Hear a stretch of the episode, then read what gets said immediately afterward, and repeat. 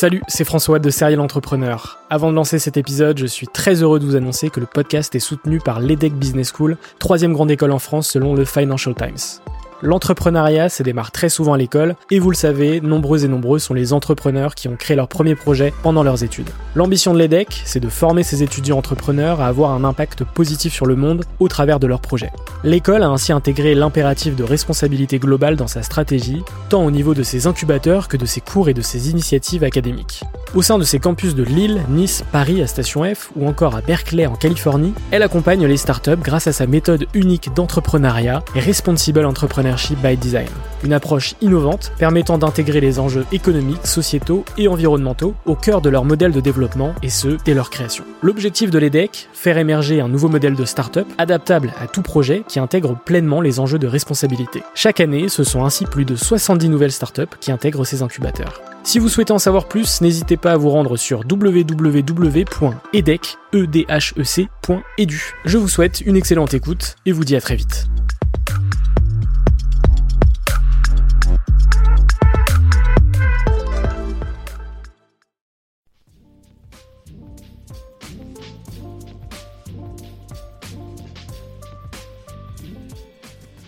Bienvenue sur Serial Entrepreneur, le podcast des entrepreneurs. Aujourd'hui, nouvel épisode avec Jacques Seguela. En 1970, Jacques Seguela écrit l'histoire de la publicité en cofondant avec Bernard Roux, Alain Kézac et Jean-Michel Goudard RSCG, racheté 21 ans après par Havas. Publicitaire, entrepreneur, écrivain, Jacques est une légende vivante et j'ai eu l'opportunité de le rencontrer. Cet épisode est unique. Les 40 premières minutes sont disponibles pour la première fois en vidéo et l'intégralité en audio comme d'habitude sur toutes les plateformes. Dans ce podcast, il me raconte une petite partie de sa vie entre ses parents, son tour du monde en deux chevaux, ses rencontres notamment avec Salvador Dali et Jacques Prévert, son amour pour la publicité et son amitié avec François Mitterrand. On évoque également dans une seconde partie les géants du numérique, les fake news, l'addiction au smartphone, le futur du numérique, avec son dernier livre, Le diable s'habille en GAFA. J'ai beaucoup apprécié cet échange avec un homme humble, bienveillant et dont on a l'impression qu'il a vécu mille vies tant ses expériences sont nombreuses et passionnantes. Un grand merci à toi Jacques. Et moi, je vous souhaite à tous une excellente écoute. Bonjour à tous et bienvenue sur euh, Serial Entrepreneur. Aujourd'hui, je suis avec euh, Monsieur Seguela, Jacques Seguela. Euh, bonjour Jacques. Bonjour. Je suis très heureux d'être avec toi aujourd'hui. Merci beaucoup d'avoir accepté cette invitation. on va commencer. il y aura deux parties dans ce podcast. Il y aura une première partie sur ta vie Mhm. et une deuxième partie sur ton dernier bouquin, Le diable s'habille en GAFA. On va commencer directement par, euh, la première partie. Euh, donc Jacques, tu es né à, Paris. Euh, tes parents, que faisaient tes parents comme, comme Mes parents étaient étudiants en médecine. Mon père en radiologie, ma mère en, médecine. Ils s'étaient connus à Montpellier, juste quelques, mois plus tôt. Ils étaient très amoureux. ils ont fait un enfant de l'amour, que je suis. Euh, mais ça n'a pas plu à, ma famille maternelle, enfin grand-maternelle, euh, qui trouvait que mon père n'était pas suffisamment titré. euh, euh, et qui a interdit euh, ma mère euh, de voir mon père. Et donc, euh, c'est passé ce qui devait se passer. Mon père a, rapté ma mère euh, avec beaucoup de romantisme, euh, l'a amené à Paris. Ils sont installés à Paris pour faire leurs études euh, ensemble. Je suis né à, ce moment-là. Mhm. Euh, et je suis né à Paris euh, quand il venait d'arriver. Et euh, à l'âge de 3 ans, mon père a fini ses études de radiologie, ma mère a fini ses études de médecine. Ils sont allés s'installer à Perpignan, à l'opposé même euh, Mhm. de Paris. Et je suis arrivé avec mes 3 ans euh, dans cette ville du Sud qui fait que je suis un fils du Sud, bien avant d'être un fils de pub et que j'ai eu la chance de vivre ces 20 premières années de ma vie. Au soleil, à, à la mer, euh, en catalan, euh, avec les plus jolies filles du monde, euh, et avec des parents extraordinaires. Mon père m'amenait chaque jour, chaque année, pêcher dans un, dans un pays du monde différent. Et on a fait comme ça 60 pays de pêche, depuis le, le fin fond de la Chine euh, jusqu'en Afghanistan, en passant par le pôle Nord, euh, la Chili, euh, euh, pas un seul continent qui nous euh, échappé. Mon père était assez pater familias, j'avais peu de, peu de dialogue avec lui. C'était un temps où on ne parlait pas à table. On, ne répondait que si on vous posait une question. Heureux temps, pour les parents en tout cas. Euh, et euh, par contre, dans ces moments de, pêche intense, c'est là où j'ai communiqué avec mon père. J'avais l'impression que nos deux fils de pêche se, se réunissaient comme ça sous l'eau et que c'est comme une sorte de téléphone et que d'un bout à l'autre de la rivière, d'un bout à l'autre de la rivière où l'on était ou de l'étang où on était en train de pêcher les saumons ou des, ou des truites, il me donnait des leçons de vie à travers ces leçons de pêche. Ok. Euh, donc tu parles beaucoup aussi de l'influence qu'a eu ton père euh, dans ton livre Fils de pub. Oui. Tu parles beaucoup de, justement cette relation euh, père-fils quand, quand, vous pêchiez dans, dans, les différents pays que vous visitiez. Oui. Donc un livre très intéressant. ensuite, en, termes niveau, niveau études, qu'est-ce que tu as fait comme, comme études moi, j'ai été le plus mauvais étudiant de secondaire, collégien, je ne sais pas comment appeler ça. J'ai mis huit fois à passer mes bacs qui était d'ailleurs euh, la limite. C'est-à-dire que si on n'avait pas réussi la huitième fois, on était interdit de fac. La vie s'arrêtait là, on passait directement à autre chose. Euh, pourquoi? Parce que quand j'ai eu 14 euh, ans, je suis arrivé en, troisième, mon père a tenu à ce que je fasse mes études chez les, révérends pères jésuites, mmh. comme lui avait fait ses études, mais il n'y avait de collège de jésuites qu'à Montpellier. Montpellier, c'est à 200 km de Perpignan, mais à l'époque, euh, les autoroutes n'existaient pas. En train, ça mettait plus de, ça mettait 4 ou 5 heures. Euh, le week-end n'existait pas, donc mon père euh, travaillait le, samedi, il avait sa clinique, il avait en plus l'hôpital, il était débordé, donc j'ai été coupé de ma famille. Or j'étais fils unique, j'étais l'enfant chéri, c'était une rupture terrible. Mes parents m'avaient fait sauter une classe qu'il ne faut jamais faire avec des, avec des élèves, en pensant que j'étais surdoué, je ne l'étais pas. Euh, et donc j'étais le gringalet de, la classe. Euh, j'ai très mal vécu ce moment-là. Je me suis révolté. j'avais on n'avait pas le droit de parler, par exemple, sur les rangs, on n'avait pas le droit de parler euh, au dortoir. Moi, je ne supportais pas ça. J'ai l'impression que c'était prison break. J'étais enfermé, donc je ne pouvais pas m'empêcher de parler. J'avais un petit nasillon qui me cherchait des noises toujours. Il, il, m'installait sur une règle de fer, comme ça, devant sa guérite. Et un, et un jour, un soir, n'en pouvant plus, il était là en train de me narguer, il se faisait cuire des œufs, il me montrait sa poêle, là. Bon, euh, il se retourne, euh, il, était en short, il y avait une fourchette qui était là sur la table, je ne sais pas ce qui m'a pris, une espèce de pulsion incroyable, j'ai planté ma fourchette dans ses fesses.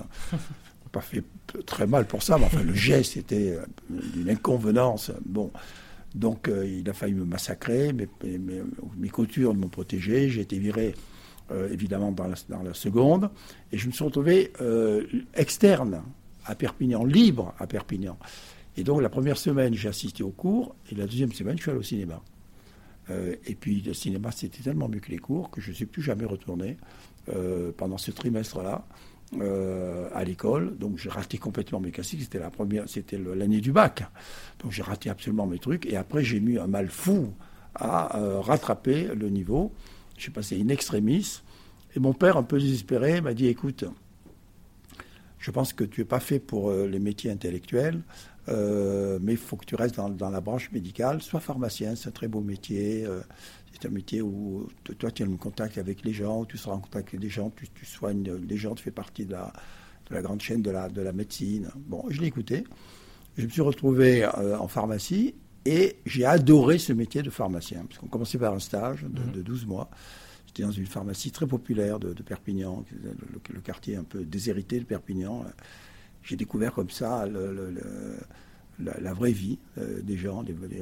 C'était allô, maman, bobo. Moi, j'étais euh, le, bobo, je faisais les petites choses, bien entendu, mais j'écoutais les gens, je les soignais quand c'était très simple. Bon. Et puis c'est l'époque où euh, les pharmaciens faisaient eux-mêmes euh, leurs médicaments. Et, moi, j'étais passionné par ça. J'avais un, préparateur qui était un, grand préparateur et qui m'apprenait à préparer les médicaments, à doser les trucs. Si bien que quand je suis arrivé à, mon, mon, examen, j'étais major. Donc je suis passé de cancre à major. mes parents n'y ont pas cru. Euh, ils sont quand même venus voir euh, le, le, proviseur. Il dit écoutez, mon fils a dû tricher, c'est pas possible. Ce garçon qui avait huit fois passé ses bacs peut pas. Et je me dis pas du tout. Écoutez, euh, tous les médecins, tous les professeurs nous ont dit qu'il était passionné par ça, etc. Donc, pour me remercier, mon père m'a offert une de chevaux. Ma première de chevaux, j'avais 20 ans. Je suis parti faire le premier raid, un des tout premiers raids en deux chevaux de Perpignan à Karachi. Euh, avec Jean-Claude Baudot et un autre garçon qui s'appelait euh, Despéré. Euh, ça n'est pas allé très loin, on s'est fâché. C'est jamais bon de partir à trois. Donc euh, Despéré est, rentré. et nous, on a continué le voyage avec Jean-Claude tout seul. Et à la fin de ce voyage, on s'est dit, mais si on est capable, sans moyens, sans même savoir réparer une voiture, d'aller de, Perpignan à Karachi, pourquoi on ne fait pas le tour de l'autre côté? Et on a décidé de, faire le premier tour du monde d'une voiture en deux chevaux. On a préparé ça pendant nos études lui de droit, moi de pharmacie. Lui est parti faire une thèse en droit sur les, grandes routes transcontinentales. Moi, je suis parti faire ma thèse de pharmacie sur les marchés des plantes médicinales à travers le monde. Euh, au retour, euh, on a écrit euh, le, récit de, ce voyage, La Terre en rond, qui m'a propulsé à Paris Match. Mm. de Paris Match, je suis parti ensuite faire mon service militaire, où j'ai retrouvé Philippe Labro, mm. dans la Chambrée, le grand écrivain où, où, j'ai retrouvé Juste Jacquin, le, grand, le, grand photographe, et où j'ai retrouvé Francis Weber, le grand cinéaste. Et donc, c'est là que j'ai appris mon, définitivement mon métier de journaliste. Mmh. et j'étais d'ailleurs le rédacteur en chef provisoire du, journal militaire qui s'appelait TAM, avec deux pardons. J'ai connu vraiment beaucoup de, des talents qui vont, qui vont naître après ce moment-là. Moment -là.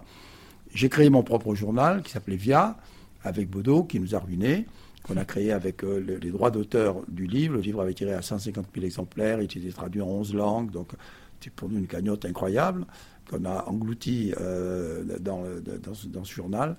Euh, évidemment, on n'avait pas les moyens de résister, et c'est là où euh, j'ai découvert Lazareff, qui nous a aidés, et avec lequel j'ai fait deux ans de, de bonheur, d'apprentissage de mon métier, parce qu'il n'y a pas tellement de différence entre le journalisme et la publicité. Mmh. Euh, mais en tout, cas, en tout cas, mon métier, euh, du poids des mots, que, m'a enseigné Lazareff, et du choc des images, que, m'a enseigné euh, Roger Théron, qui était mon patron à Paris Match. Et, c'est la synthèse des deux qui m'ont fait arriver dans la publicité, parce que lorsque j'ai eu 30 ans, Jacques Godet, qui était le patron de l'équipe, et, Pierre Lazareff, le patron de François, tous les deux m'ont invité à déjeuner. Euh, et ils m'ont dit Qu'est-ce que tu veux faire dans le groupe? Maintenant, tu es rédacteur en chef. Comment tu veux diriger? Mais moi, vous ne m'avez pas compris. Moi, je veux euh, venir, devenir votre concurrent. Je veux créer mon propre journal. Et Lazareff m'a dit Mais tu es fou. Il euh, ne faut pas être concurrent dans la presse. La presse va mourir. Paris soir, François va mourir. Il m'a dit ça il y a 50 ans. C'est incroyable qu'il avait déjà prévu tout le drame qui allait se passer, etc. Il m'a dit, un mec comme toi, ça doit aller euh, dans les métiers neufs, va dans la publicité.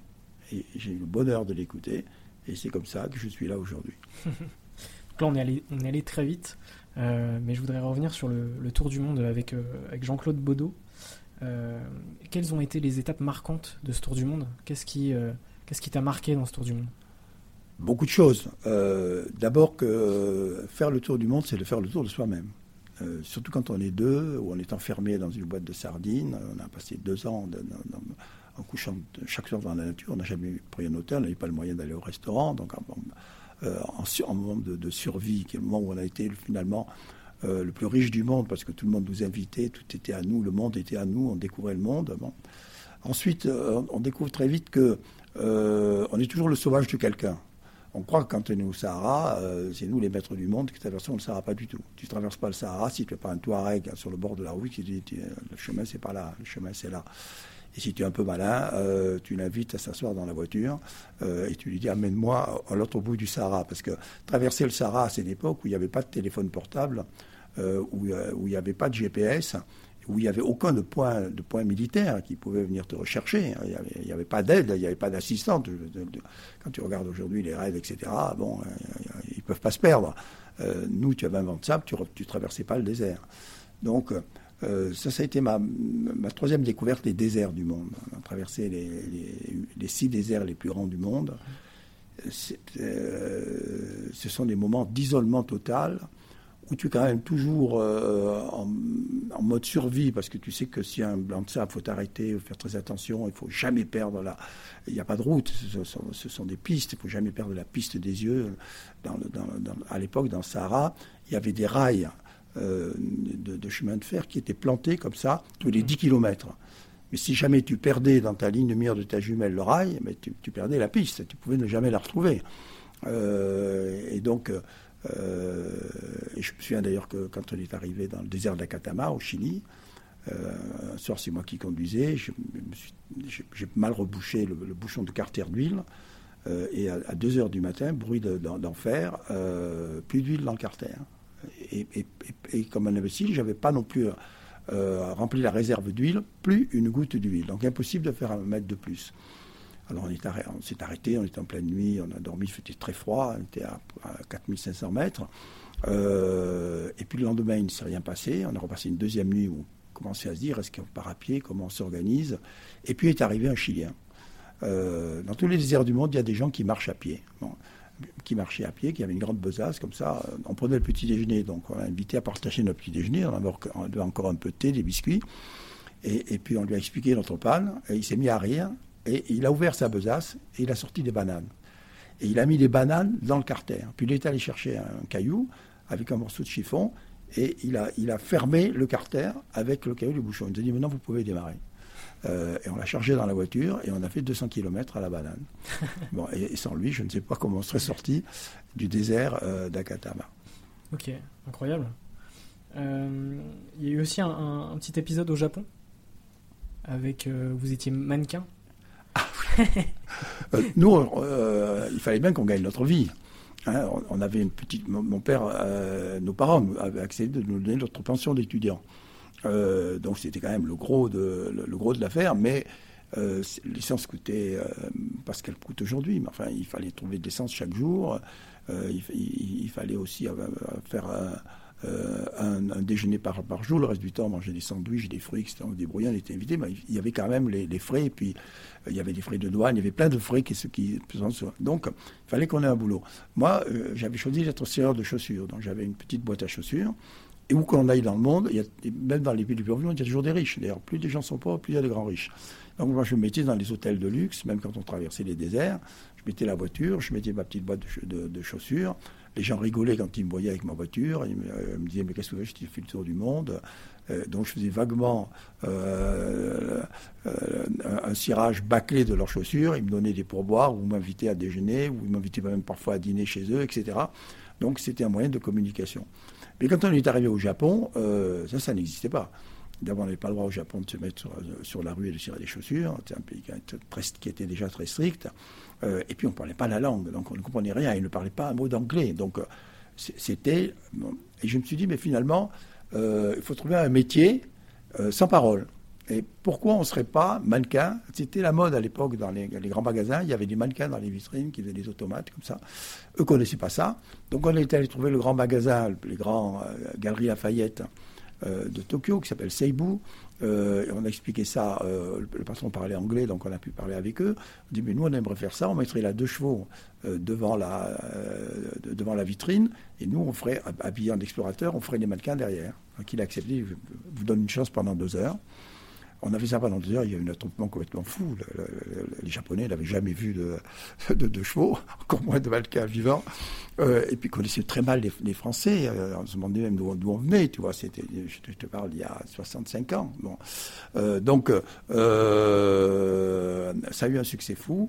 Et en deux jours, on a réussi à tenir un mois au Japon, parce qu'on n'a pas pu débarquer la voiture au Japon les douaniers l'ont bloqué, mais on a fait le, tour du Japon euh, en train. C'était un voyage formidable.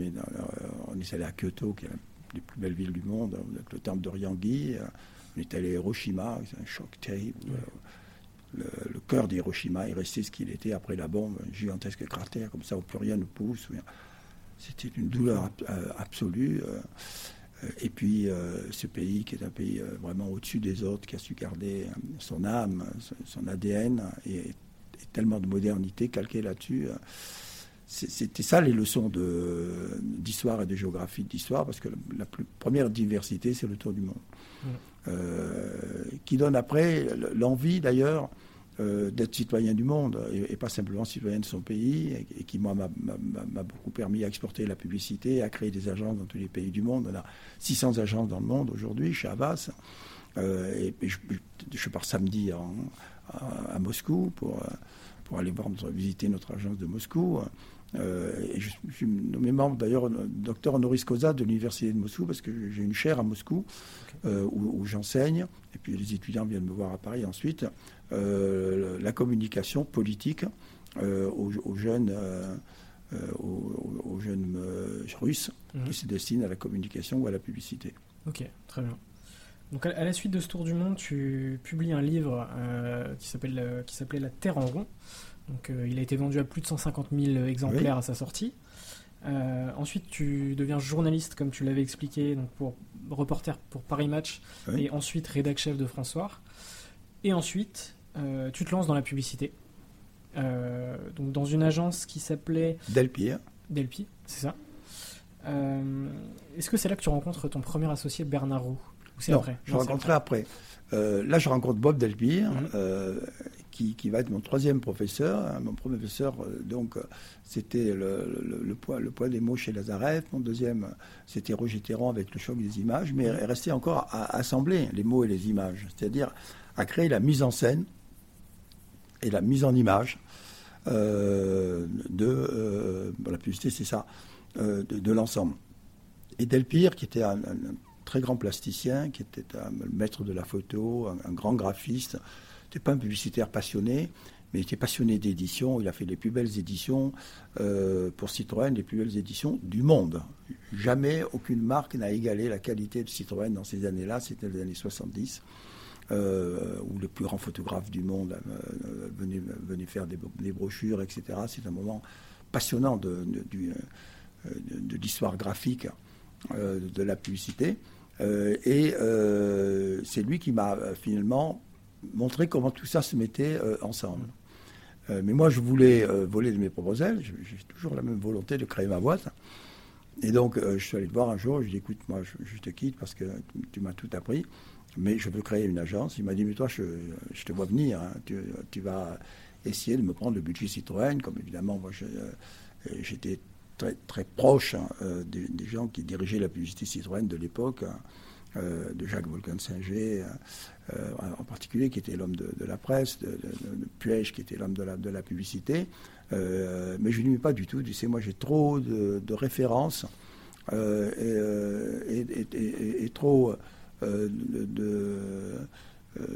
de, valeurs euh, pour les gens qui, euh, qui, m'ont précédé, qui m'ont appris des choses, pour mes maîtres, pour mes parents, pour, pour mes ancêtres, pour, euh, pour, tous ceux qui, qui m'ont appris quelque chose que je ne te trahirai jamais. Et c'est ce qui va faire notre réussite. Alors je le quitte et c'est là que je rencontre Bernard Roux dans une petite agence qui était en train de, de se créer, qui s'appelait Axe Publicité, où moi je suis nommé une matinée par semaine directeur de création de l'agence. C'est pour te dire qu'il n'y avait pas énormément de boulot. Euh, et euh, Bernard Roux, lui, était nommé deux jours par semaine directeur commercial. Et la chance comme ça commence qu'à un cas, et euh, la fusion se fait tout de suite. Et moi, j'apporte une sorte de nouveauté parce que j'apporte les règles de la presse, un métier qui ne connaissait, qui n'avait pas de formation vraiment qui copiait vaguement les Américains sans bien comprendre ce qu'était le marketing, qui, euh, dénigrait la presse, etc. Parce qu'il y, a, toujours eu ce frottement entre la presse et la publicité. Euh, et, donc j'ai apporté le sens de l'événement, de la création, de la différence, de ce qui avait jamais été fait, de la publicité spectacle. Et tout ça a, fonctionné. Donc très vite, euh, on, a gagné beaucoup, beaucoup de, de, nouveaux budgets. Est arrivé 68. Bernard, lui, est allé euh, défiler sur les Champs-Élysées. Moi, je suis allé euh, jeter quelques pavés à la tête des flics. chacun était dans son rôle. Et à la fin de ça, on est allé trouver nos, deux patrons, les frères Bernard, et on leur a dit Mais vous avez bien compris le message de 68. Nous, il faut que vous nous donniez 20% à chacun si vous voulez qu'on continue à faire marcher la maison. Euh, et les deux frères se sont regardés, ont dit Mais écoutez, très bien, passez chez le comptable, votre chèque est prêt. Et donc, on s'est retrouvés dans le bistrot qui était en bas de l'agence. Et Bernard m'a dit Qu'est-ce qu'on fait? Je dis Mais on fait Rousseguet Euh, c'est le moment, il faut y aller. Et on a démarré sans aucun budget. Euh, avec notre prime de départ, euh, on a fait une annonce dans, euh, dans, le Figaro, une page dans le Figaro, une page dans le Monde. Tout, notre argent y est passé. Et en plus, on nous avait fait un prix où on disait Dans dix ans, il sera trop tard. c'est maintenant qu'il faut venir nous voir. Parce que dans dix ans, on sera venu comme, comme ce qu'est votre agence. Repu, orgueilleux et sans aucune envie de vous pousser vers, vers la, difficulté de la création en vous servant simplement des idées recuites. et c'est comme ça qu'on a eu notre premier budget, qui était les, moteurs Mercury pour laquelle j'ai fait la première annonce à scandale, puisque euh, comme mannequin des modèles Mercury, j'avais choisi Pompidou. Je me souviens que quand j'étais à match, j'avais vu, fait une photo de lui quand il était sur un petit bateau à Saint-Tropez. J'ai dit, mais si jamais le moteur était à Mercury, ce serait formidable. Je me suis procuré la photo. C'était un moteur Mercury. Euh, et, donc, euh, l'annonce a fait scandale parce que Georges Pompidou a interdit l'Express de sortie. Euh, et donc ça, a été un, véritable scandale. Euh, moi, j'ai été convoqué par Jean-Jacques Savant-Schreiber et Françoise Giroud, qui étaient le, président et la directrice générale du journal, qui m'ont dit trouvez-nous une idée. Maintenant, on nous a mis dans la merde. L'idée, elle est simple on va arracher les pages. Et donc, ils m'ont emmené dans un hangar où il y avait 400 000 express. Et moi, j'ai battu euh, le rappel de tous les copains et de toutes les copines. Pendant 48 heures, on a arraché les pages. Mais en même temps, j'ai fait venir des télévisions pour dire, euh, regardez quand même ce qui se passe. C'était le soir au journal de 20h, donc on est devenu, euh, pour notre premier jour et pour notre première annonce, on a eu notre, premier moment de, de célébrité. Les célébrités toujours passagères, euh, mais ça, nous a fait rentrer par la grande porte dans la publicité. Ok. Il y a une campagne que, que tu fais avec l'image de Salvador Dali? Euh, est-ce que tu pourrais nous parler de ta rencontre avec... Oui, euh, on a, euh, dans un premier temps, on ne connaissait pas la publicité. Moi, j'ai découvert le mot marketing deux ans après d'avoir été dans la publicité. C'est-à-dire combien on était loin. Nous, la publicité, c'était de la réclame. Donc, on est allé vers le marché qui bougeait le plus à l'époque, c'était le marché immobilier. Parce que l'immobilier était en pleine bourre à ce moment-là. il y avait énormément de ventes de logements neufs. et les, les 4 ou 5 grands promoteurs mettaient en compétition deux ou trois agences l'agence, ça suffisait de faire une page du Figaro ou une page du Monde. Euh, si l'on avait des résultats de vente après cette page, on était reconduit la semaine d'après. Sinon, on était viré, c'était une autre agence qui venait avec une autre idée. donc, nous, ça plaisait beaucoup parce qu'on gagnait chaque fois d'ailleurs, on gagnait pratiquement chaque fois. Euh, et on était devenus les rois de la publicité immobilière euh, en un ou deux ans. Et un jour, on est confronté à Publicis pour la première fois, une énorme agence se met dans ce petit marché. On dit qu'est-ce qui vient nous, nous, ennuyer? Ce petit marché qui est à nous, alors qu'eux, ils ont les grands budgets, etc. Euh, je me dis, il faut trouver, une idée monstrueuse. Euh, et c'était le lancement euh, d'un building qui est à côté de Beaugrenelle, d'Andro et Para, un building d'acier, de, de, verre et de, de béton qui est, assez beau comme ça et qui, moi, je ne sais pas pourquoi, me faisait, penser à un totem, comme ça. Bon. Et je me dis, il faut que je trouve une idée autour de ça. Je me dis, mais totem d'Ali. Et à l'époque, les publicités immobilières, c'était de faire un dessin de l'immeuble que l'on vendait. Alors, soit on faisait des fausses photos, soit on faisait des, les dessins par ordinateur n'existaient pas, soit on demandait à, des, graphistes de faire la reproduction la plus proche possible de ce que les gens allaient acheter. Et je dis, mais si je demandais à Dali de faire ça euh, et euh, je me souviens, je, je vais, euh, Publicis passe devant nous, et, il est applaudi à la fin. Je dis, bon. Donc je ne me dégonfle pas. Je dis, écoutez, moi j'ai une idée. votre, votre tour est une œuvre d'art. Elle ressemble à un totem. En plus, elle est très particulière, donc elle a quelque chose de poétique. j'ai demandé à Salvador Dali euh, de faire votre illustration. Alors tout le monde reste bouche bée, dit mais Salvador Dali le vrai Il me dit oui, Salvador Dali, moi je suis de Perpignan, je le connais. Hein. Euh, il a accepté. Euh, les gens me disent écoute, c'est formidable, on ne veut même plus entendre parler de Publicis. parce que d'habitude, il y avait un deuxième tour. Il n'y a pas de deuxième tour, vous avez gagné. je me retrouve, je ne connaissais pas Salvador Dali. par bonheur, j'appelle à Perpignan deux ou trois copains. Il y en avait un qui connaissait Salvador Dali qui me dit écoute, je peux t'obtenir un rendez-vous avec lui, mais il est à, au San Regis à New York. Donc je pars à New York, euh, je vois Salvador Dali, euh, et euh, il me donne rendez-vous au Pan Court, qui, était le, grand moment truc à la mode, pour, pour son, son, petit fortout, ou petit forvive de, de, l'après-midi. Euh, et il est là, une petite table, euh, je m'installe, je commence à se présenter, et arrive Andy Varol, qui était à la table euh, voisine. avec une japonaise qui était le grand mannequin top modèle de l'époque. J'ai dit, mais, comment je peux arriver dans ce monde-là, moi, le petit catalan, pour une annonce immobilière, c'est impossible, etc. et donc, Salvador Dali me dit, alors vous êtes venu me voir pourquoi, mais maître, euh, pour vous proposer la publicité. Mais euh, et la publicité. C'est indigne. Comment vous pouvez me parler de ça, etc. Je, euh, je pense que, comme étant fils du pays, comme, vous, je suis de Perpignan. vous pouvez m'aider. Moi, si, j'ai menti, j'ai annoncé ça à, mon client. Je ne vous connaissais pas. Si vous me dites non, je suis ruiné. ça le fait marrer. Il me dit, puisque c'est comme ça, euh, Dali acceptera, mais ça dépend de la valise des dollars. Ben, je lui dis, écoutez, on va avoir les moyens, je vais me battre pour avoir l'argent qu'il faut, etc. Il dit, d'abord, vous devez passer l'épreuve, euh, le, test de Dali. Écoutez, moi, je suis à vous. écoutez, vous voyez la japonaise qui est là. Elle a des mains très particulières parce qu'elle a appris à, Bali les danses balinaises. Elle peut branler un homme à l'envers. Donc, si vous réussissez le test, je dis, mais là, on est euh, dans le grand hôtel, le, Plaza Athénée, il a disparu maintenant. Palm Court, il y a tout New York. Euh, Andy Varol à la table, mais je ne sais pas qu'est-ce qui va se passer. monsieur, et, je vois la japonaise descendre sous la table, je me glacifie, euh, je la vois s'approcher.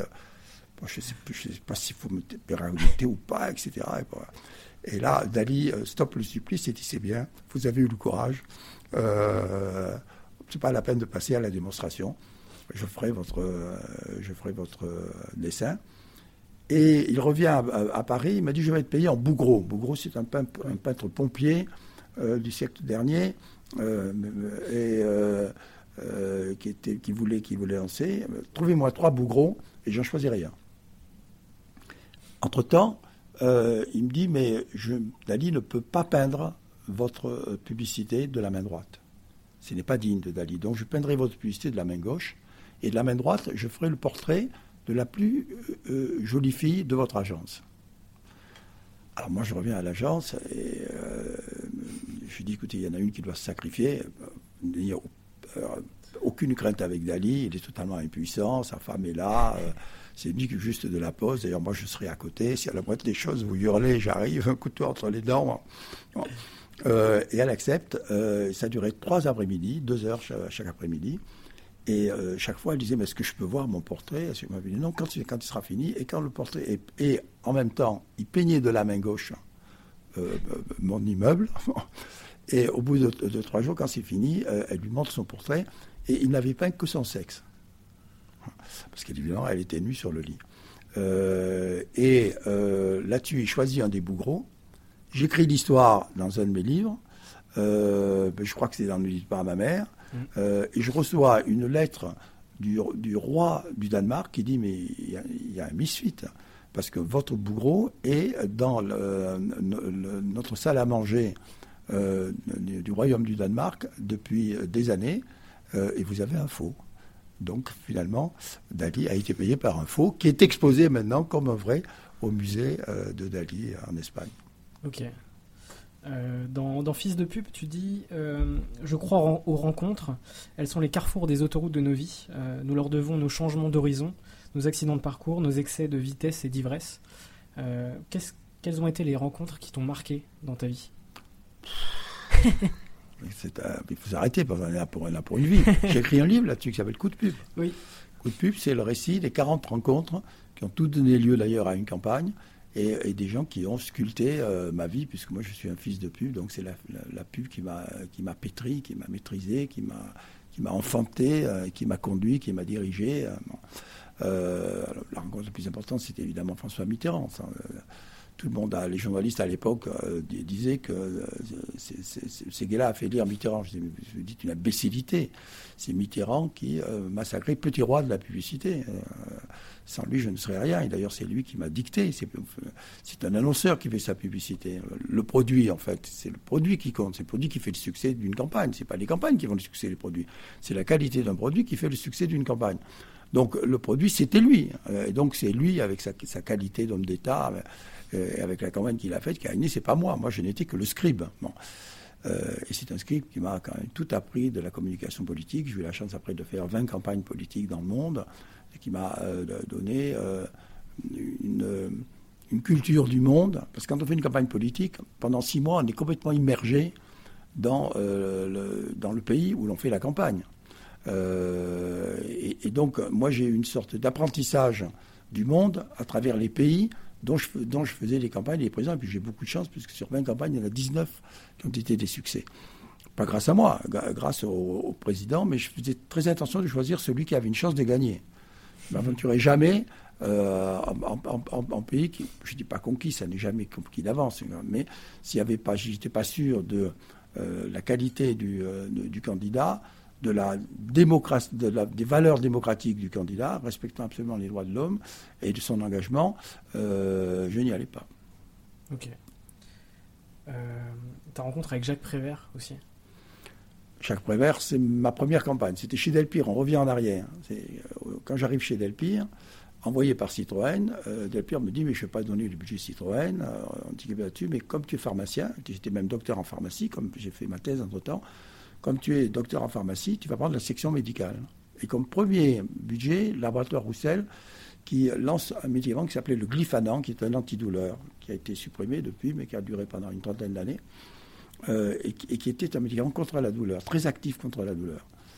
Moi, je me souvenais que Prévert, mon, poète préféré, était aussi euh, peintre de collage. je me souviens de ces collages extrêmement violents qui exprimaient justement la douleur humaine.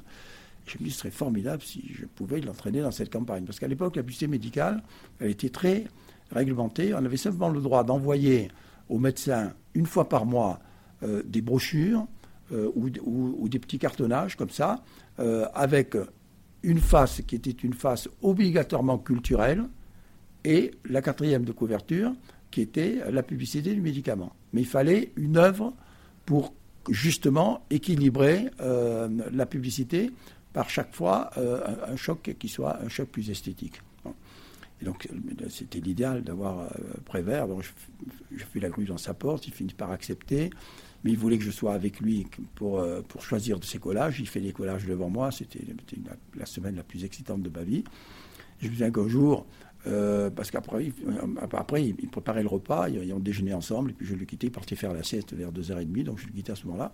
Et donc on est à midi, et il dit Séguéla, oh là, euh, allez me chercher un petit Robert. Moi je, descends, je vais chez le libraire, je dis Est-ce que vous auriez un petit Robert le, libraire me voit un petit Robert, je remonte, je dis mais, voilà, maître, il dit c'est là, foutez de ma gueule, c'est un camembert, petit Robert, qu'il faut aller mettre sur la table. on va pas manger, on va pas manger euh, un dictionnaire, puis j'ai pas besoin du petit Robert pour écrire le français. Hein. Voilà, l'homme était, était fabuleux. Comment s'est passé Donc là, on, refait un, saut dans le temps euh, au démarrage de RSCG. Euh, comment s'est passée la rencontre avec euh, tes différents associés? Avec? Avec tes différents associés. Donc, dans un premier temps, on a vu la rencontre avec Bernard Roux. Et puis, dans un second temps, il y a Alain Kézac qui est arrivé. Oui, la, rencontre avec Bernard Roux était toute simple, puisqu'on s'est retrouvé à Paris dans une espèce de loft qui était l'agence débutante euh, des frères Demnard. Euh, lui connaissait les Demnard, euh, qui, étaient, je ne sais plus si c'était des copains. et donc, lui était le, directeur d'une boîte de voilage à Tarare, à côté de Lyon.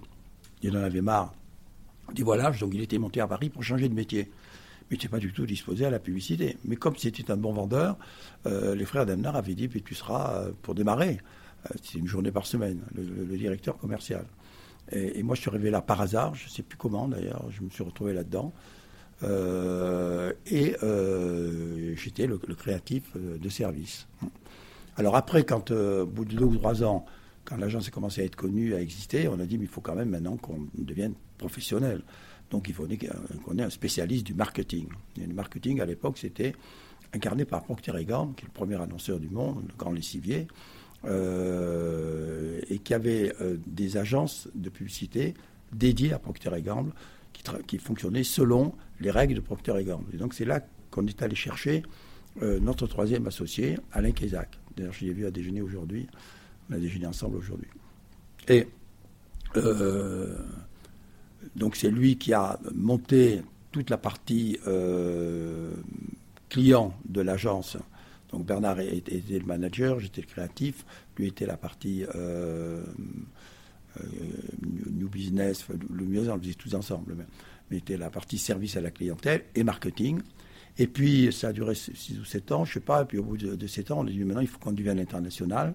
Donc il faut qu'on prenne un spécialiste de l'international. Et on est allé refuser dans la même agence euh, où était Alain Casac, qui avait un de ses copains qui s'appelait Jean-Michel Goudard, euh, qui était justement un, spécialiste des campagnes internationales et qui est venu nous retrouver pour finir, euh, finir l'agence. Et on a été associés pendant 25 ans. J'aimerais juste parler d'une campagne qui a marqué l'histoire de RSCG, la campagne Les Produits Libres. donc c'était les, les, marques de distributeurs, le lancement des marques de distributeurs. Et oui, Carrefour arrivait à un moment où, après euh, le, lancement de Carrefour, c'est Carrefour qui a inventé les hyper dans le France et dans le monde. Donc il y avait une aura euh, extraordinaire. Et puis ils, ont, deux familles associées qui, euh, qui, dirigeaient à tour de rôle. Et la première famille a passé la main à une deuxième famille qui s'appelait les Déforêts, qui était plus moderne que, les créateurs, etc. Et, et, les ventes commençaient à baisser. Et ils ont voulu trouver une idée pour relancer Carrefour et la distribution. Euh, et donc, ils sont allés voir les agences. Ils sont allés voir trois ou quatre agences. Et euh, je me souviendrai toujours que euh, on les reçoit à 5 heures de l'après-midi. J'étais avec Isaac et deux ou trois autres personnes de l'agence. Je ne sais plus si, si, Bernard était là ou pas. On ne savait pas parce qu'on avait reçu un coup de fil en disant il s'agit d'un très gros budget, mais on ne peut pas vous dire pour qui, on ne peut pas vous dire pourquoi. Est-ce que vous êtes preneur? Oui, et donc là, on essaie de tirer les verres du nez. Il dit écoutez, on ne peut pas vous dire euh, quel produit c'est, euh, on ne peut pas vous dire quelle marque c'est. On voudrait simplement que vous, nous parliez de la publicité, et puis on essaie de tirer les verres du nez, etc. Et moi, je trouve que la présentation est nulle, et que ça ne marche pas, etc. Et, je dis à Étienne Thiel, qui était là, qui était le, directeur du marketing de Carrefour, écoutez, moi, je veux parler ça le seul avec vous. Euh, j'ai dit, maintenant, la citronne autour du pot, c'est quoi votre truc hein, euh, Je sens que vous êtes intéressant, je sens que vous avez beaucoup d'argent. Euh, et il me dit, voilà, ben, on veut lancer un produit qui n'a pas de marque. Et, je rentre dedans et je lui fais une déclaration d'amour au produit sans marque. Ce qui était vrai. Moi, j'ai dit, j'ai toujours milité pour qu'il y ait un jour des produits blancs pour qu'il y ait un jour des produits qui soient le contraire de ce que l'on vend d'habitude. Parce que moi, je suis un marchand de marque. Donc je veux montrer qu'on peut créer la marque sans marque et que le fait qu'une marque sans marque devienne une marque prouve que la publicité existe. Et c'est ce discours qui, euh, l'a séduit, qui s'est retourné contre nous après, parce que quand on a fait la campagne, euh, toutes les agences de publicité, tous les annonceurs ont dit, mais c'est une façon de tuer la marque. Pas du tout. Euh, et lui-même est allé défendre ça dans tous les médias, etc. C'est une campagne qui a, été déclarée la meilleure campagne du, dernier quart de siècle du XXe siècle. Bon, il lui est allé défendre dans tous les médias, etc., et moi aussi. Euh, et euh, notre idée a fini par triompher, qui est de dire, mais oui, la publicité est plus forte que toute, puisqu'elle a réussi à vendre la farine, farine, le sucre, sucre, l'huile, l'huile, parce que c'était des, cartons blancs où il y avait farine, farine. Et il n'y avait aucun nom, de marque, etc., aucun nom de distributeur. Euh, et c'était la, campagne, on fait croire qu'un produit est meilleur simplement parce qu'il est plus cher. Un, produit, euh, fait croire qu'il est meilleur simplement parce qu'il a un bon conditionnement, etc., qui a été une véritable révolution avec la mouette de la liberté. Et, moi, j'avais baptisé les, produits les produits libres parce que justement, ils étaient dégagés euh, de toute condition marketing, de toute condition publicitaire, mais en fait, ils réinventaient la pub. ils donnaient des ailes à la pub. Très bien. Euh, dernière question sur ton parcours, avant d'attaquer ton livre Le diable s'habille en GAFA. Euh, donc RSCG, ça a été euh, racheté par Avas. Comment ça s'est passé le, rachat euh, de RSCG par Avas Écoute, nous, on a été tués par les banquiers. les, banquiers sont des assassins. Euh, ils, assassinent les petits pour nourrir les gros. parce que quand on a commencé à devenir vraiment une agence importante, on, était pratiquement la deuxième agence française. Dans un premier temps, on, a racheté Delphi. Hein. et c'était le retour, d'ailleurs, euh, au, départ de Delpire. Parce que Delpire, euh, un jour j'ai eu Delpire au téléphone, il m'a dit je, cherche un, acheteur, essaye de me trouver un acheteur, toi qui es bien dans le milieu, etc. Et euh, j'ai raccroché, j'ai rappelé Bernard, j'ai dit mais pourquoi ce ne serait pas nous? Et donc on l'a rappelé, on lui dit, mais nous, on est acheteurs. Il m'a dit, écoutez, je vais voir. Et il avait trois ou quatre propositions. Nous, on n'était pas la meilleure proposition au niveau de l'argent, parce qu'on on hypothéquait tout ce qu'on avait, on n'avait pas de quoi payer. mais il a dit, mais comme tu m'as pas trahi, parce qu'effectivement, il m'avait dit, mais tu sais, un jour, tu viendras, tu t'en vas pour me piquer le budget Citroën. Citroën est venu me trouver. Il m'a dit, on a un modèle en C, est-ce que vous accepteriez de lancer le modèle? Ai dit, tout à fait. Je suis allé les voir pour prendre le brief. Et quand j'ai eu le brief, je suis allé voir Delpire et je lui ai dit, écoute, euh, voilà le brief de Citroën. Je sais exactement ce qu'ils veulent. Euh, moi, je vais t'aider à faire la campagne, mais il n'est pas question que euh, je touche ni un sou, ni que je prenne le budget. Et c'est pour ça qu'il nous a donné, qu'il nous a vendu son agence. C'est comme ça qu'on est devenu les numéros 2. Mais euh, quand il a fallu ouvrir des agences internationales, parce que Citroën nous a dit, nous on vous donne le budget dans le monde, à condition que vous ayez des agences dans le monde. Donc on a dû créer 20 agences en deux ans, dans le monde entier. C'était des sommes énormes. On est allé voir les banquiers, je crois que c'était la BNP, qui nous ont dit, écoutez, euh, d'accord, vous marchez bien, donc on, vous, ouvre, on vous ouvre les vannes. Euh, puis est arrivée la crise de 90 ou 92, je ne sais plus, et là ils ont fermé le robinet des vannes, et donc on est mort dans l'année. Moi je suis allé voir François Mitterrand, et je lui ai dit, Monsieur le Président, euh, il faut. Attends, c'était, c'était quand ça? Parce que c'était pas les années 92, c'était. Euh, non, non, c'était pas les années 92, c'était les années euh, de Mitterrand, donc ça devait être 88, quelque chose comme ça. je ne sais plus très bien ça. Bon. et le. Mitterrand m'a dit, mais on va privatiser Havas. Le, nouveau, le futur patron de Havas, c'est André Rousselet. Euh, qui était son secrétaire général, vous devrez aller voir André Rousselet. Donc je suis allé voir André Rousselet, que je connaissais, avec qui je sympathisais, qui m'a dit, écoute, vous, vous avez les idées, nous, on a l'argent, pourquoi? On ne se marierait pas ensemble euh, On vous rachète. Euh, Là-dessus, n'a pas voulu se laisser racheter, il voulait être président. Je lui ai dit, on ne peut pas être président de quelqu'un qui le rachète. Hein.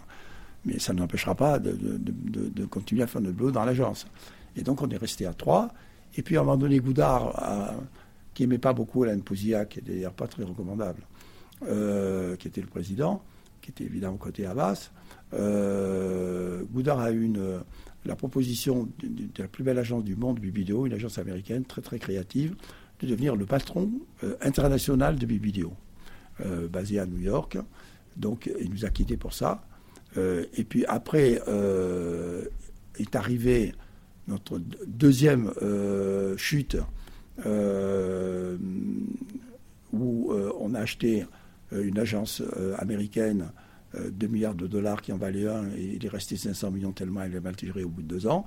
Donc on avait une, dette d'un milliard et demi qu'on n'arrivait pas à payer, d'où le rapprochement avec Vincent Bolloré qui a créé Avas et qui a fait mon bonheur puisque moi j'ai changé de marque, j'ai abandonné ma marque euh, d'Euro RSCG pour Havas, pour le S d'Havas, parce que Charles Havas est l'inventeur de la publicité. Tu es ici dans la plus vieille agence du monde, avec en face de toi le plus jeune patron, puisque Yannick Bolloré a pris l'agence quand il avait 33 ans et qu'il en a euh, aujourd'hui 38. Euh, Très bien.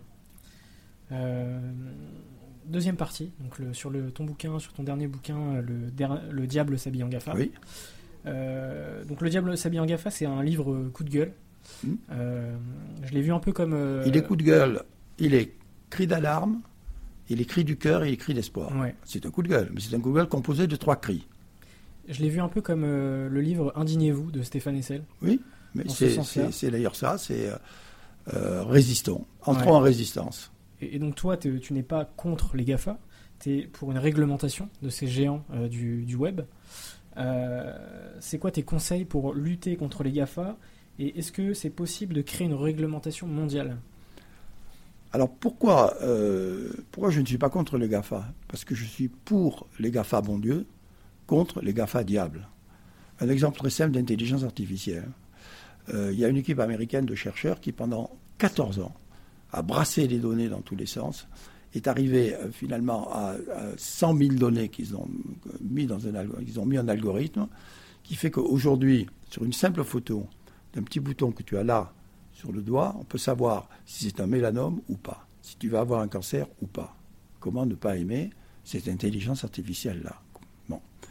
Deuxième cas, c'est pas la peine d'aller aux États-Unis. En France, il y a une start-up qui, exactement sur le même euh, fonctionnement, euh, en amassant des données, en les croisant, euh, fait que on peut savoir si en exposant simplement ton œil à, deux minutes d'exposition d'une photo, d'une photo de ton œil, on peut savoir si tu es atteint de rétinopathie ou pas. La rétinopathie, c'est une maladie qui, peut arriver à tout le monde. Il y a 430 millions de gens susceptibles à cette maladie dans le monde.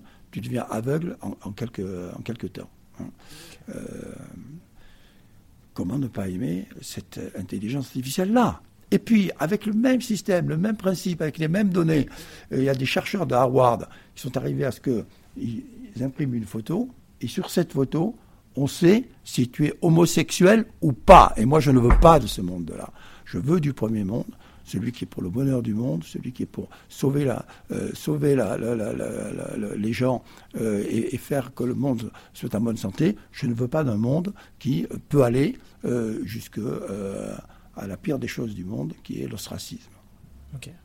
Bon, donc, euh, à partir de là, euh, on ne peut pas se passer euh, d'Apple, on ne peut pas se passer de Google, on ne peut pas se passer de Facebook, on ne peut pas se passer d'Amazon. Ce serait ridicule d'ailleurs. mon livre est vendu chez, Amazon. donc je ne vois pas pourquoi je me, je plaindrais d'Amazon. Mais je, me, plains de l'outrecuidance de ces quatre garçons dans le vent qui ont créé les Google, qui sont en train de créer un État numérique qui sera le premier État du monde si on n'y met pas garde. Aujourd'hui, euh, les Google, c'est le PIB de la France. Dans 10 ans, c'est le PIB de l'Europe. Dans 20 ans, dans 30 ans, c'est le PIB du monde. Comment peut-on accepter qu'une puissance économique la plus riche du monde se mette à gouverner le monde et qu'elle soit américaine? Si encore elle était multinationale, on pourrait comprendre. C'est absolument euh, impossible. Mais Aujourd'hui, Apple, c'est 1000 milliards de dollars. Euh, Amazon, c'est 1000 milliards de dollars. Donc c'est le début euh, de, cette espèce de concupiscence que rien ne peut arrêter parce que comment ils progressent Ils progressent avec, ils ont tellement d'argent que nous, les publicitaires, d'ailleurs, nous leur avons apporté, qui est l'argent de nos clients, euh, jusqu'à ce qu'ils nous invincent, d'ailleurs, complètement du, système. Donc ils prennent notre, prennent notre marché. comment on peut accepter que ce soit fait par des gens qui ne paient pas leurs impôts, qui ne respectent pas la morale, qui ont volé euh, leur matière première, c'est-à-dire nos données, ce qu'on a de plus intime. Ça va même plus loin que ça, parce qu'en croisant nos propres données, ils en savent plus sur nous que nous-mêmes, dans notre subconscient. C'est même plus loin que ça. Euh, il y a sept ans, une poupée Barbie a été mise sur le marché avec un capteur qui a fait que dès que nos gosses descendaient du berceau, ils étaient, leur premier mot, leur premier pas était déjà capté pour les mettre euh, euh, dans des clouds où demain on les utilisera contre eux pour leur vendre les produits qui soi-disant leur correspondront. C'est absolument mm. inadmissible. Donc il y a vol, il y a viol, et il y a même mise de la de l'économie du monde empaquetée par, par l'Amérique, par la Silicon Valley. Alors comment lutter contre ça? Ben, Moi je demande la réglementation. Il y a 6000 ans, on a inventé la roue euh, dans les contreforts euh, de l'Europe euh, de l'Est. Mais le jour où on a inventé la roue, on a inventé les accidents de la route. Qu'ont fait les gouvernements Ils ont inventé la prévention routière. Et aujourd'hui, quand tu rentres dans une voiture, tu mets ta ceinture. Et c'est pour ça qu'il y a de moins en moins de morts sur la route. Donc, moi, je demande que, comme il y a une prévention routière, il y ait une prévention numérique. C'est-à-dire que l'on mette en garde euh, les, les, les, GAFA contre les débordements. L'Europe a commencé à le faire. Et l'Europe a créé une réglementation qui a été signée par tous les pays européens. Bravo l'Europe.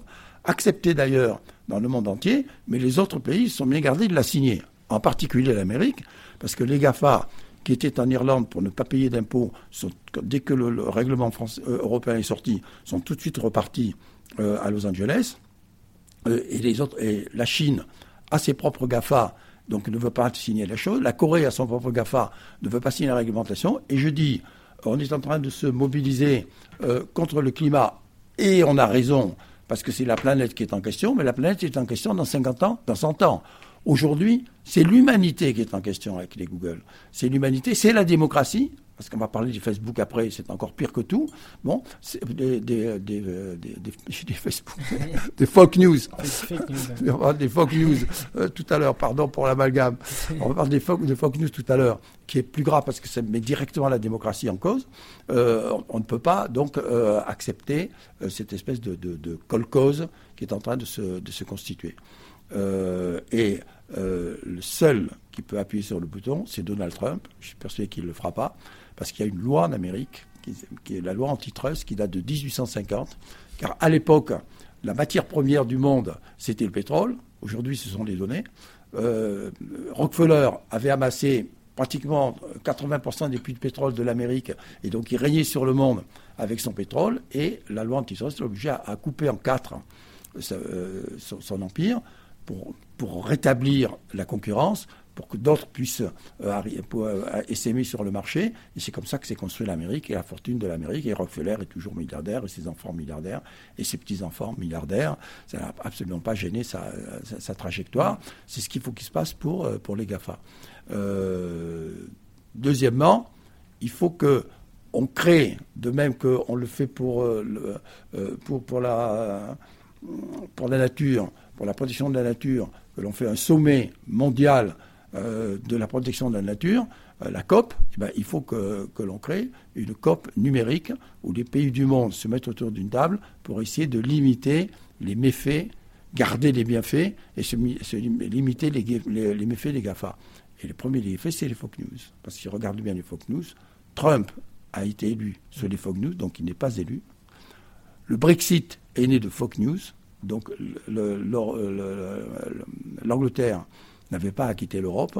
Et euh, le nouveau président d'Amérique du Sud était dit sur du fake news, c'est-à-dire que la démocratie est en question, n'est pas moi qui le dis, euh, c'est d'abord euh, Bill Clinton, président des États-Unis, qui l'a écrit noir sur blanc, et, Barack Obama, un de ses successeurs, lorsqu'il est arrivé, qu'il est venu en France il y a un an, faire sa première conférence hors des États-Unis. Il a été interrogé sur les GAFA il est le premier à dire que les GAFA euh, et les fake news, les fake news s'attaquent directement la, la, démocratie parce qu'il euh, n'y a pas de démocratie sans vérité, il n'y a pas d'élection sans vérité.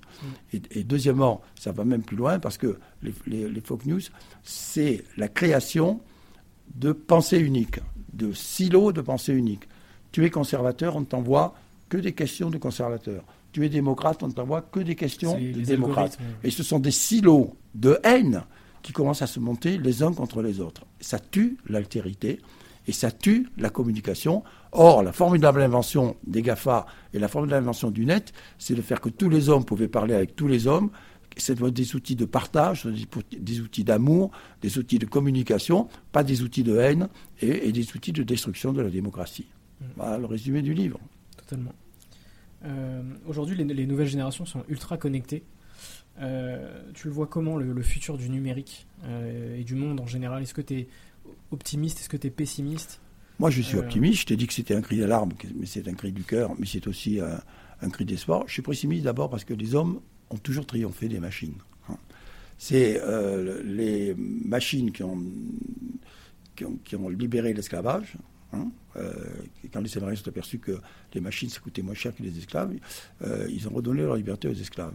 Ce peut-être pas la meilleure raison, mais enfin, au moins, ils l'ont fait.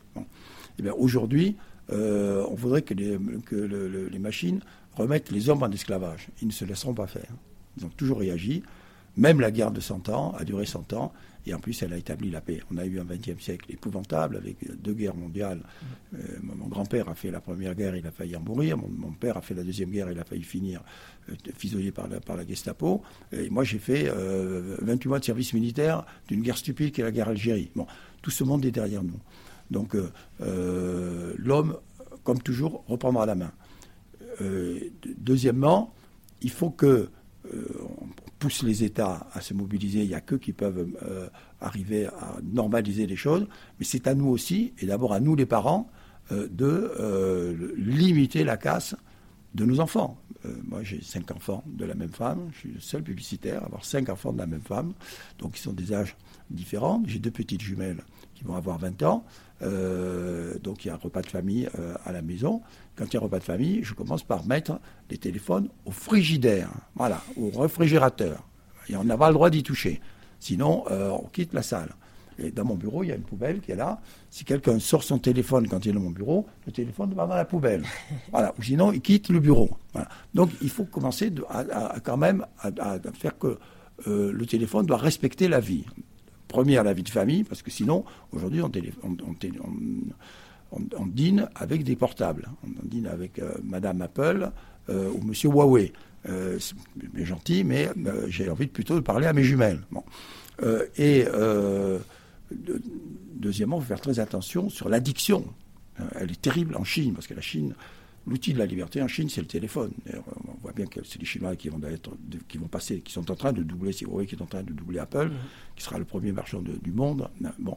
Euh, et donc tout le monde a son, a son Apple et joue aux jeux vidéo comme des fous. Et tu as des gosses qui errent dans les rues euh, des villes, qui finissent par se perdre, qui ne mangent plus, qui ne boivent plus, qui sont complètement euh, pris par leur, par leur, par leur addiction. Il y en a qui meurent, il y a eu plusieurs cas de mort. et les Chinois ont créé des écoles de désintoxication pour que les jeunes euh, sachent se modérer, parce que si tu regardes bien, ça affecte les études, ça affecte la vie publique, ça affecte les amours, parce qu'aujourd'hui les gens passent leur temps sur les réseaux sociaux à se dénoncer entre eux, etc. Enfin, tous les drames, euh, tous les mauvais côtés des GAFA se résument dans les réseaux sociaux. Euh, donc c'est tout ça qu'il faut mettre, essayer de mettre de l'ordre. Et puis, soyons français. La France a inventé un moteur de recherche qui s'appelle Quant, qui est génial. Il est plus génial que Google, parce qu'il est arrivé après, il est beaucoup mieux dessiné, et en plus, il ouvre au partage, alors que Google referme tout sur lui-même. Il est français et il n'y a pas d'utilisation des données. Parce que moi, j'avais vu le patron Ronzan, quand il a créé son truc, j'avais dit, méfie-toi, c'est les données qui vont tuer, euh, qui vont tuer Google n'existait pas. Euh, les GAFA n'existent pas, c'est les données qui vont tuer Google. Donc toi, veille à ce que les données soient protégées. Donc on a tout intérêt et d'ailleurs, euh, Emmanuel Macron lui-même a demandé que les administrations françaises se mettent sur Quant. Euh, nous, ici, on utilise Quant. Mhm. Donc, pourquoi ne, pas utiliser français? Troisièmement, il y a un Google américain, il y a un Google chinois, il y a un Google coréen. Pourquoi n'y a-t-il pas de Google européen? Qu'est-ce qu'on fout? Alors que nous avons tout inventé, c'est la France qui a tout inventé de la communication. On a inventé la publicité, Charles Havas.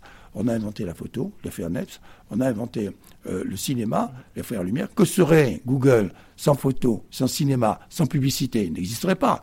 On a inventé la carte à puce. Que serait Google sans carte à puce? On a inventé la télévision en couleur. Que serait Google s'il n'était pas en couleur? On a participé à l'invention du net euh, au CERN, de l'autre côté en Suisse. Et pourquoi tout d'un coup on s'arrête? Pourquoi on n'ose plus créer?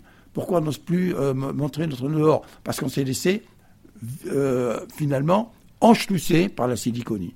Parce qu'on est siliconisé. Et à force de nous numériser, on est devenu des numéros, on ne réagit plus, on subit simplement et on donne nos numéros de carte toute la journée à tout le monde et à n'importe qui. Il faut lutter contre ça. Très bien. Euh, j'ai juste une dernière question. Euh, donc merci Jacques pour cet échange déjà. J'ai une dernière question. Quels sont les entrepreneurs que tu me conseilles pour des prochains podcasts? Dans quelle catégorie? N'importe, peu importe. On va voir tapis. C'est tout? Ah ben moi je peux t'en, proposer 22, euh, euh, je ne sais pas. Euh. Si, si tu avais trois noms. Trois noms. Il faut que ce soit des entrepreneurs. Oui, enfin, hein? c'est mieux. Entreprenant aussi. Moi j'irai voir Carla Bruni. C'est pas un entrepreneur, mais c'est une sorte de fabricant de spectacle elle est le, spectacle. Donc elle s'auto-fabrique. Euh, c'est une, extraordinaire trajet de, vie parce qu'elle elle a été mannequin, elle était chanteuse, elle est première dame, et maintenant elle est une vedette internationale, elle, tourne dans tous les pays du monde, etc. Et, ça, elle l'a appris à la force du poignet. Euh, ses premiers récitals, euh, c'était quand même un porte-manteau qui, qui, grattait une guitare. Euh, sur un escabeau. Euh, et maintenant, c'est devenu une liane euh, chargée de sensualité qui va d'un bout à l'autre de la salle, formée par les Américains. C'est le spectacle est extraordinaire à voir. Elle, a une petite voix, elle a complètement changé de voix, c'est devenu une vraie chanteuse. Elle a déjà une dizaine de tubes derrière elle, elle, écrit des chansons sans arrêt. C'est une, une, performance d'auto-entrepreneur artistique extraordinaire. Pourquoi j'irai voir Tapi? Parce qu'il a fait tous les métiers. Euh, il sait tout sur tout, il a eu toutes les vies. Euh, il est dans un moment de sa vie où il est très touché, très affecté par la maladie. Il ne sait toujours pas d'ailleurs s'il en est vraiment sorti ou pas. Donc il est quand même entre, entre deux vies, hein, la vie éternelle euh, et la vie tout court. il préférait la vie et la vie éternelle, même s'il est très croyant. et parce que dans sa vie, il a tout créé et tout perdu. Donc c'est toujours de ces échecs que l'on mmh. apprend le, plus. Euh, et puis euh, après, euh, je ne te dirais pas d'aller voir Yannick Bolloré parce que on penserait que je fais de, la lèche, mais j'irai voir un, jeune entrepreneur et celui qui, m'intéresse le plus, c'est Monsieur Free. c'est Xavier Niel. parce que c'est un autodidacte arrivé de l'immobilier qui a fait fortune par euh, le, goût du risque maîtrisé, euh, qui a euh, révolutionné la téléphonie, qui a créé ce qu'il y a de plus beau au monde pour moi, c'est le, point génial, le point F, où il y a 1000 startups. et nous, et, nous on, a, on est la seule agence autorisée, la seule agence qui est là-bas. On a euh, un demi-étage, mm. un premier étage, enfin un quart d'étage, parce qu'il y a quatre étages comme ça, on a un quart d'étage, on a 35 personnes qui travaillent euh, là-bas pour l'ensemble pour l'ensemble des, des, startups qui sont là, et c'est une pépinière comme on n'a jamais vu. Alors si, si, tu arrives à faire le, triplé, euh, ça sera pas mal. Ok, bah, je vais essayer. Merci beaucoup Jacques pour cet échange. Alors il y a une seule chose que je t'ai pas dit, c'est que mon livre, c'est pas ça. La, la, phrase la plus importante du livre, c'est euh, de dire tout le monde dit que le nouveau média, c'est la data. C'est big data. C'est l'intelligence artificielle. Non. Le nouveau média, c'est l'idée. Parce qu'une data sans idée, c'est comme un revolver sans cartouche. Tu appuies sur la gâchette, rien ne sort. Le data, c'est le revolver. Ça ne sert à rien. Ça pèse, ça se met dans une, dans une armoire, derrière une glace, et ça se regarde. La balle, c'est elle qui tue. C'est elle qui apporte le message. D'abord, il faut l'apporter comme il faut porter. Donc, plus que jamais, c'est la créativité qui sauvera le monde. En France, on est le pays de la créativité. On n'a pas de pétrole, mais on a des idées. Qu'est-ce qu'on attend pour devenir les maîtres du monde euh, de l'idée? Si on regarde la publicité, ben, tu vois bien qu'une agence comme Avas, elle est entièrement tournée sur la créativité. Mmh. Tu vois des lions. Hein, euh, plusieurs centaines de lions. Les premiers que j'ai gagnés, ils sont là-bas. Tous les premiers, je les ai gagnés tout seul. Et maintenant, c'est l'ensemble de tous les gens du monde qui les gagnent. Le président lui-même a des lions dans, son bureau. Et si tu vas un peu plus loin, tu verras le directeur financier, il a des lions dans son bureau. On est la seule agence du monde où les lions partent de notre salle du conseil pour aller jusqu'au directeur financier en continuant par euh, le bureau, la salle d'attente des clients. Voilà. Ok, bah, merci Jacques, puis euh, à bientôt.